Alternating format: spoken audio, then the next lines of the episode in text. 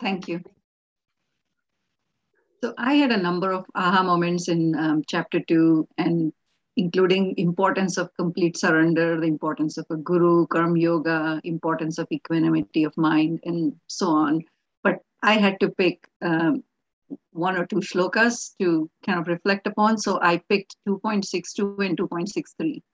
And these shlokas are also referred to as 8 steps to a spiritual fall.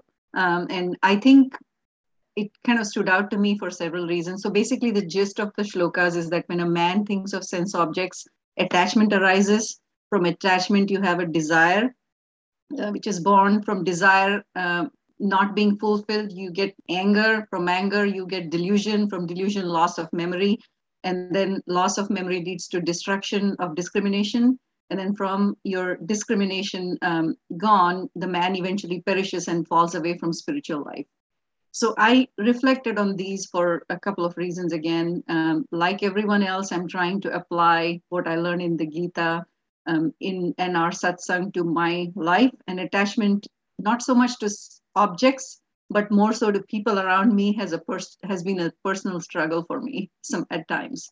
So as the Gita says, when we dwell too much upon sense objects, then what happens is we get attached to it. The world determines our emotional state of mind. We no longer have the power of discrimination. We lose that. And Arjuna actually had the same problem in the battlefield until he completely surrenders to Krishna and in 2.7, which is another favorite shloka of mine. So these two shlokas actually remind me why actually it's important to practice sense control, and why, and then to get detachment, which is again a means to God realization for a sthita prajna, which we get into it later on. So in theory, I know that I'm not the body, I'm not the intellect, I'm not the mind, I'm the witness consciousness, but it's harder for me to put it in practice. I sometimes feel like I take 3 steps forward and a step back. So these two shlokas are a constant reminder on why it's important to stay on that path and what happens if you don't have a stable mind and you don't get yourself detached. So that's why I picked these two. So it's a constant reflection that I try to do using these. Now, so one of the other things that I really was an aha moment for me is I was equating attachment with love. And I think that they are completely two different absolutely two different things. I think attachment binds you, whereas love doesn't bind you. It sets you free. There are many reasons. And I was thinking people around me, I love them, so I want them to do well. Anything they do well, I get happy. Anything that really happens, like a setback in their life, I get depressed or sad. But this is not love. Attachment is just completely different. Attachment is totally unconditional, whereas love is completely conditional.